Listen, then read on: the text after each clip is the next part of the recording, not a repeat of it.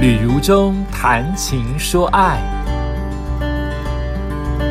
欢迎收听旅如中谈情说爱，跟如中一起谈情和说爱。今天我们要进行的是旅情单元，旅行当中的情绪、情感跟情形，好不好？那我们今天就来聊一聊如中第二梯次的徒步环岛。上一次听到的旅情，应该聊的都是第一梯次的一些心情。那如中并没有每一天一天一天来说，我想一天一天的故事就借由 YouTube 的影片有一天能够上架，让大家知道每一天发生的事情，可能更有临场感。先以综合的心情来回应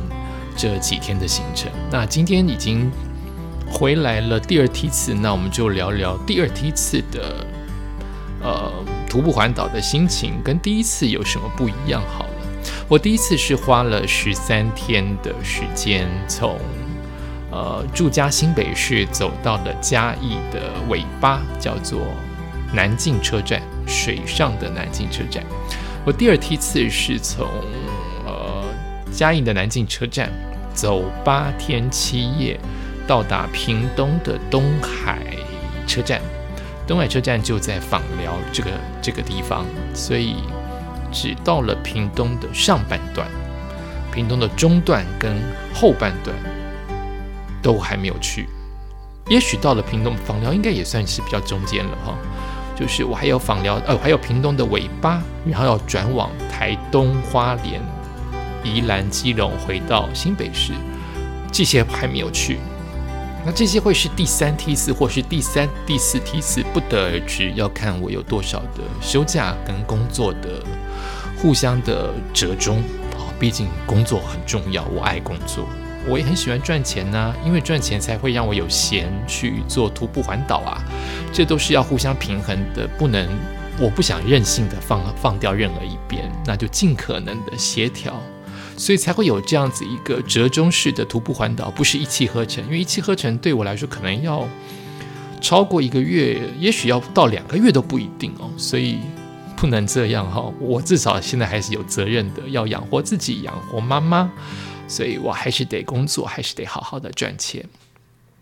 那第二梯次跟第一梯次雷同的部分，就是我很快的就做出决定，也没有告诉什么亲朋好友，就是说出发就出发。然后也跟第一梯次一样的，就是我几乎是前1个晚上或是当个晚上才找住宿，但又有一点不同，待会可以说又有一点点不同。再来就是我背的东西几乎都一模一样，我打包的东西几乎一模一样，但是有一点点变少，工具也不一样，这待会可以说。然后其他的做法都是跟第一梯次雷同的，所以就直接来说不同的部分好了。好，不同的部分就第一次，比起第一次我的行程变得更短。我不是指13天跟8天的区别，而是我每一天走的步数刻意缩短。我希望那个疼痛感不要出来，我希望更多的时间休息，所以可能我原本安排第一梯次都是25到 35K 一天，我第二梯次都是25K 以内，有时候甚至是 20K， 那一定会走到 20K， 那这 5K 就是一个比较弹性的部分，所以它变短了，它比较没有这么有压力，它可以慢慢走。也因为它变短了，所以我休息的时间可以多一点，但因为我的状态很好，我这次脚几乎没有痛，直到第4天出了一个事，待会可以说，或是以后有机会说，不然其实我的状态是好的，所以我走得算快，一下就走完了。所以每一天都觉得哇，走完了，好好，我可以休息了，好好哦之类的。那又有不同的事情是因为不仅变短，而且我变得比较轻盈。我换了背包。第一梯次是随便拿一个时尚的名牌背包就出发，第二梯次我是特别买专业的登山背包，所以它口袋变多，它有胸部的细绳，它有腰部的细绳，所以它变成我可以负载的肌肉配合着背包更均匀。然后我还拿了手杖，登山杖，别人送我的登山杖，一开始不适应，走了5分钟就适应了，觉得真好，有手杖真好。手杖可以让自己的平衡感变好，可以让自己更不会跌倒，可以让自己更有路面的抵抗力推你向前，所以你施力会比较轻松一点。然后再加上我定点出发，就是我刚才说的住宿有那么一点不同，我决定不是这个背包8公斤背到下一站8公斤，我想把地点都拆散成中间那一点住久一点，也就是说如果我住台南市中心，我就往上走往下走，这个我当初有提过哈，就是以这样子的方式都回到台南。比如说我从台南走，一开始嘉义走到林凤营，它不到台南，但我决定搭车搭火车，所以我几乎每一点都是以火车站为最后的起点跟终点，这样子我从林凤营就可以搭车回到台南市中心住。第二天从台南市中心搭到林凤营就开始走到新市，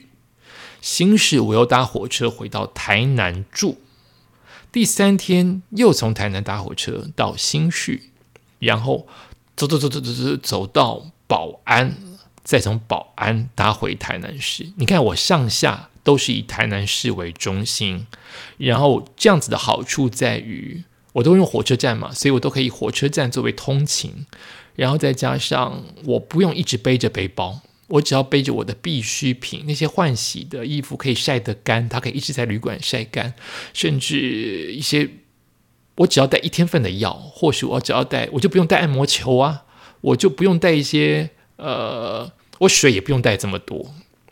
就我不用一直背在身上，它可以有一个中途点先放在台南的旅馆，直到我3天的台南走完要去高雄，再从头到尾背到高雄一次，这样就好了。好，这会让我轻松很多，不仅轻松，负载低了，脚就不会这么痛。我后来自己因为对身体的对话，我更了解我脚部疼痛不全然是走得多，是因为负重走得多。如果我没有这么的负重这么重，走起来比较没有那么容易受伤。好，这是很自然的一件事情，你的膝盖你的脚踝承受你全身的体重之外，又多加8到10公斤，它当然受不了，你一走又走了8小时，它当然受不了。再加上我可以在大城市台南或是高雄这样的市中心晚上吃一顿好的，或是要跟朋友见面都比较方便，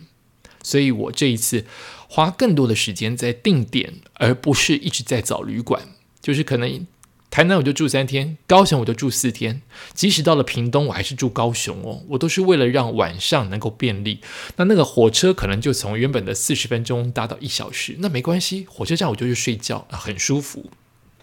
大概是这样。好，我的定点旅游又跟第一梯次不一样。再来的不一样的地方就是，我想想看哦，我没有那么期待大家为我加油。第一梯次因为新鲜感，因为是菜鸟是新生，所以为我加油，我会特地去注意你有没有为我加油。就是我可能会眼光更明亮，看到沿途有人对我打招呼，沿途有人的眼神眨眨眼睛点点头，跟我意思就是加油打气的意思。可这次我没有我花更多的时间注意自己的脚会不会痛，肩膀会不会紧。之前可能注意到很多的加油，注意到很多加油站便利商店，这对你是第一梯次。第二梯次就注意到自己的身体状态，我有没有挺胸，我是不是弯腰驼背了，我的脚有没有正，因为我买了一双新鞋勾勾新鞋，太大双了，很舒服很弹，但它的宽太宽了，所以很容易有倾斜感翻船感，所以我一直在调整我的脚要跟我的鞋子是 match 的，不要是歪一边的。也因为注意自己的身体，了解自己的身体多一点，包括我的拐杖应该是我的登山杖怎么样放在插在什么样的地板是什么感觉，那个声音插在泥土当中，插在柏油当中，不小心插在人行孔当中，就是我会更注意这一些事情，所以因此我错过了很多，我想可能不少跟我眼神交汇，或者看到我的背包，或是举起大拇指，或是单车，或是摩托车伸出去的大拇指，我都没有看，因为我同时也大声唱歌，对我来说出乎意外的在这一两梯次的徒步都很重要，不仅是打气，也是防止瞌睡也是一种走路的 tempo， 好，唱歌有那个 tempo 在，走的就是顺，就是很快乐，就是甚至很快速，好，有一个 tempo， 有一个效率在，有一个节奏在啊，这如果你走路或跑步的人可能都了解那个节奏，所以我可能因此我没有那么关心你有没有跟我打招呼或加油，因此也许错过了一些可能很大声对我喊加油的人，我都没有听到，抱歉，好，因为那一刻我比较关注自己的身体状态。还有哪些呢？连同刚才的好了，我觉得我更大声对自己鼓励跟让自己醒脑。我发现这一次8天，我常常在吃完东西，中午那一顿的前或后，11点到1点之间常常瞌睡，怪事，常常饿了也困，饱了也困，而且就闭着眼睛走。天哪，行军吗？阿兵哥吗？真的是闭着眼睛，你是打自己耳光，跺脚、顿、踏脚都醒不过来，你眼皮就是好重。通常眼皮很重的情况，前提一定是饿或吃过饱、缺氧。另外一个就是我忘了戴太阳眼镜，我有说过，我在 FB 有说过，我太阳眼镜在第2、第3天就融化掉了，那个鼻梁部分融化掉了，所以戴起来很痛，我就没有戴的话，阳光直射只能靠帽檐，那个戴的帽子的帽檐挡，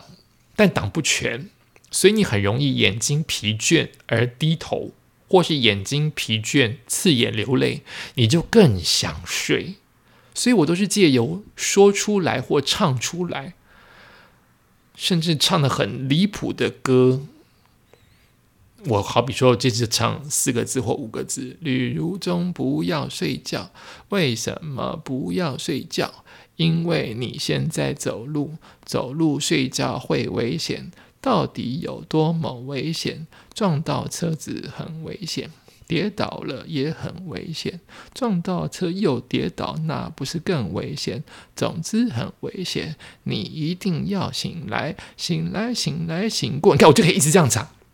我甚至唱到还是睡着，我就坐下来了。就是我真的唱到真的还是睡着，醒不过来，我就想办法坐下来。也没有说要干嘛，通常都是坐下来喝水，或是擦万金油，或是吃一点点小零食带过去。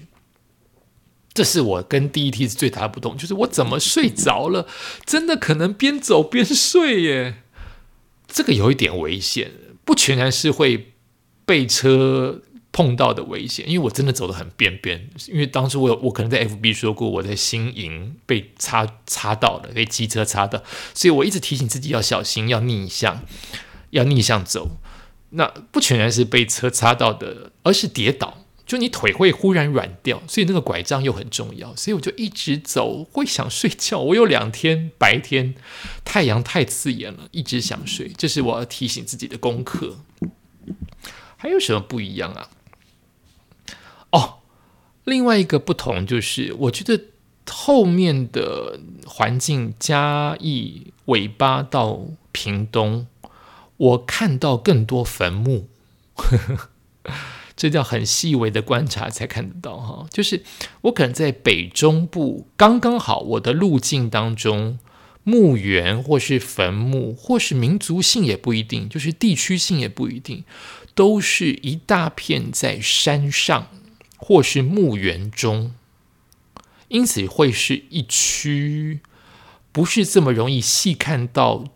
亡者照片、祖先照片或是墓碑形式的墓园。可是在南部很容易在产业道路、田园之间或是马路看到正面迎来的，它稀稀落落，有时候一大片，因为祖先可能就在这个田、这个家园保护他们很久，所以很多一大片都朝着你，面对着你。这会让我当然是非常恭敬，大白天的大热天的没什么恐怖，我当然会非常恭敬，还是会像我之前说的，我就会说路过瑰宝地，马上我就离开了，多多包涵，我都会讲这些话过去。但我还是会感受到一些民情或是我心目当中的声音，就是台湾的墓有时候不好看，会让人觉得恐怖的原因，就是如果你是西方的宗教，也许就是一个墓碑或十字架，或是排列的很整齐，像豆腐干、像衣架一般排列整齐，你就不会这么怕，甚至有一些美化你不会这么怕。我发现我们怕的原因，就是因为我们看到它的凌乱跟看到它的斑驳。我看到好多的墓园，好多的甚至乱葬岗，甚至在田当中的墓地，因为一年来不会有人扫墓嘛，那些凉亭、那些墓都会斑驳，都会，就是因为它不是那么的美感，它会形成一种沧桑、哀伤、杂乱跟恐怖感。如果它美化了，我真的觉得会不一样。这也许是我们大家可以共同思考，当然你也会觉得这人死了还要思考这些事情干嘛嘛？但我觉得台湾有些地方，我不敢说台湾是漂亮的，我没有这个信心跟世界上的人说台湾很漂亮。台湾是我生长的土地，它很亲近我，它的美丽可能来自于我熟悉，我喜欢这个地方，还有这些人我喜欢，并不是美感当中台湾是美丽的。台湾的山很漂亮，台湾的海很漂亮，但你知道它破坏的有够多，它垃圾有够多，它可能有很多的不美的美事，很奇怪的霓虹灯， 很容易抄袭别人的卡通，画颜色配艳俗丽，就是台湾不全然是美丽的。那如果让台湾能够更美丽一点，有什么不好？这也许我们大家都可以思考一下这个问题。我经过了几次坟墓，我都是觉得哀伤，或是会觉得好凌乱。但如果像我同时也经过了原住民的墓园，我同时也经过了西方的墓园，它就是没有这么斑驳。我这样讲只是单纯个人的想法跟走过的经验，不全然是正确的，大家也许可以给我一些看法或想法。如果不斑驳或加上一些美化，他们就是我们的祖先嘛，他们不会是鬼，他们就是我们的先人，他们就是我们之前的老朋友或是不认识的祖先，不认识的长辈，我们干嘛要怕？我们的怕的会不会就是那一些恐怖的、黑白的，或是有一点点配色过于俗丽的，或是脏乱的，或是凹凹凸凸倾倒的，那些让我们产生了不祥或不舒服的感觉，我们才怕。不然干嘛要怕呢？他是守护我们田园的人啊，他是守护我们稻米的人啊，为什么要怕？这是我后来走了几次坟墓给我的感想。而且我觉得台湾的坟墓真的好多都是围绕着田地哦，就是这一大片的墓园可能围绕着一片水稻田。就这个插秧的农人不知道心里作何感想，就是他插秧的时候有这么多的祖先跟长辈在督促着你插秧，你给我好好插，你给我努力插，就他怎么看这些事情。然后他晚上会不会来巡他的田呢？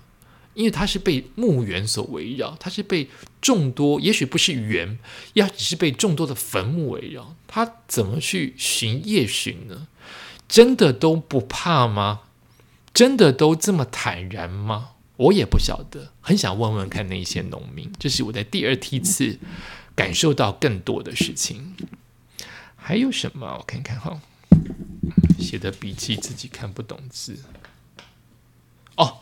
另外一个最不同的事情就是，其实我刚才说到了，就是我脚痛的原因。第一梯次我可能是背太多走太多，第二梯次我前3-4天真的好愉快，几乎没有什么按摩，一天就通过了。你也可以说我是脚适应了，你也可以说那个疼痛延后了。总而言之，我疼痛出现的点就是经过了高雄的工业区。这只是我个人行走的观感，不代表我对于这个程序的绝对观点。其实刚刚好我走过了这一段，那就是高雄的，有人说是人武，有人说是楠梓那一段，有人说就是如果我说高雄人一定很清楚，就是所谓的高雄百慕达那个交流道之后的那一段路，我数度，我都有带登山杖哦，我数度脚翻船，我的鞋子一直拐一直拐一直拐，我有登山杖都撑不稳。那你可以这样想，它就是一个工业区，它干嘛要管人行道？它花那个钱花在那个地方，没有人用啊，也对。那个人行道斑驳，除了年久失修，除了有车压过之外，有很多原因是因为树根的关系，让那个地板变形了，树根因为没有办法呼吸，它窜出来呼吸，所以整个地板肝肠寸断。更何况如果你不修，更何况如果你偷工减料，更何况如果有很多的车压过去的话，它就是一个打过仗一般的地面。我当然知道，如果是个工业区，它就是为了一个国家的经济，一个城市的经济发展，本来就不是休闲区，没有人会在那边走路，没有人会在那边跑步，没有人会在这边以用走的方式通过，也许从桥头走到左营，没有人会这样走。好，所以我们这些徒步者本来就是个例外，你可以这样想。好，这是一种想法。你也可以另外一种角度，就是它毕竟是人活着的都市，人的土地，没有人走，但人都是靠脚走路的，它终究有一天人就是会走，只是会走到多长我也不知道。比如说我看到那个地砖，那个人行道当中凹凹凸凸的像被炸烂般的人行道，居然有设有导盲砖，我就觉得我的小脑袋想不通这件事情，就是真的会有盲人走这一段吗？也一如你听广播你会觉得那旅途中你也可能是所谓的盲人那一部分嘛，就是盲人不会走，人也不会走嘛，所以不需要把那个人行道当做一回事，你本来就可以过去，也对。那为什么要铺盲人砖呢？那个导引的砖到底是为什么？不就是希望有一天盲人走的时候能够顺着这个导引的砖好好的走吗？铺了结果反而都碎裂了，就如你铺了人行道，我们这些人去走，不就是为了要人去走吗？结果人没有办法走，那它的意义到底在哪里？这是有一点我自己都想不清楚的，也许是逻辑，也许是是非观念。就是只是我这一次刚刚好环岛，如果我不环岛，我一辈子可能都不会关心我走过了人武跟楠梓，其中凹凹凸凸一直翻船一直跌到让我脚很痛的人行道，我也不会关心，我也就是那一个不关我的事的那个人。但刚好我今天走了，所以我提出了这个看法，大家不妨想一想，也许最后的答案就是本来就是不应该走，也许真的是这个答案，没有一定，只是我今天说出了第一梯次跟第二梯次的不一样，我说到了这一点。第一梯次我走了山路，那个不是真的爬山，就是公路沿着山，或是走过工业区，或走过很多碎石区，或走过很多柏油铺的不好的区，或走过很多人行道上面铺满青苔没有人走的区，或走过很多人行道上也是碎裂，都没有这一次刚刚好我走过的，不晓得是人武还是楠梓的那一区，就是百慕达三步角洲之后到近左营高铁路那一段，中间那一段这么令我感到震撼。这是以上但是我还是来高雄哈。我这样讲并不是相怨，是我本来从以前到现在都很想进入高雄，成为我买房子的那边定居，我已经说了不小10遍，不下100遍，只是因为我没有在刚好没有在高雄找到属于我的工作机会，不然我超想移民的，我喜欢高雄，所以我当然也舍不得提出了，居然我在高雄看到了我没有看到的那一面，就是有这样子一个很特别的人行道，或者是百慕达，如果你在高雄，你就会知道。很多人都告诉我，我提到百慕达，每个人都知道，因为是别人告诉我，它叫百慕达，就是它为了铁路，不会经过铁路道，就是高架之后让铁路不会阻碍我们的交通，所以有了这个号称百慕达的交流道之后，它就会让塞车解决，也会让很多人不会堵在那边，但也因为它设计当中不知道有没有一些问题，常常有人走错，所以才叫它百慕达。但最奇特的，也许最糟糕的是，我们是行人，徒步的行人，居然要去走百慕达。是不是那个区域也是不适合人走的？它不应该有人走。你要过百慕达，就是得搭车，你不能人走。所以人这个动物真的很奇怪，你不应该期待走路，你应该有更好的交通工具完成这一段路程，而百慕达那边是不适合人走的，超级危险。我后来才发现上桥还是有阶梯，但那个阶梯树压得很低，已经不适合人走，都是树叶，但它终究有设计。可是我在 Google Maps 看不出来它有这个楼梯，所以我就正如 Google Maps 所指引的，就走了车走的斜坡道上去。也许真的是我触犯了交通，我很糟糕，但也许他这样走是不是触犯交通，只是很危险，它真的很危险。砂石车很多之余，有些砂石车过来真的是跟我擦肩而过。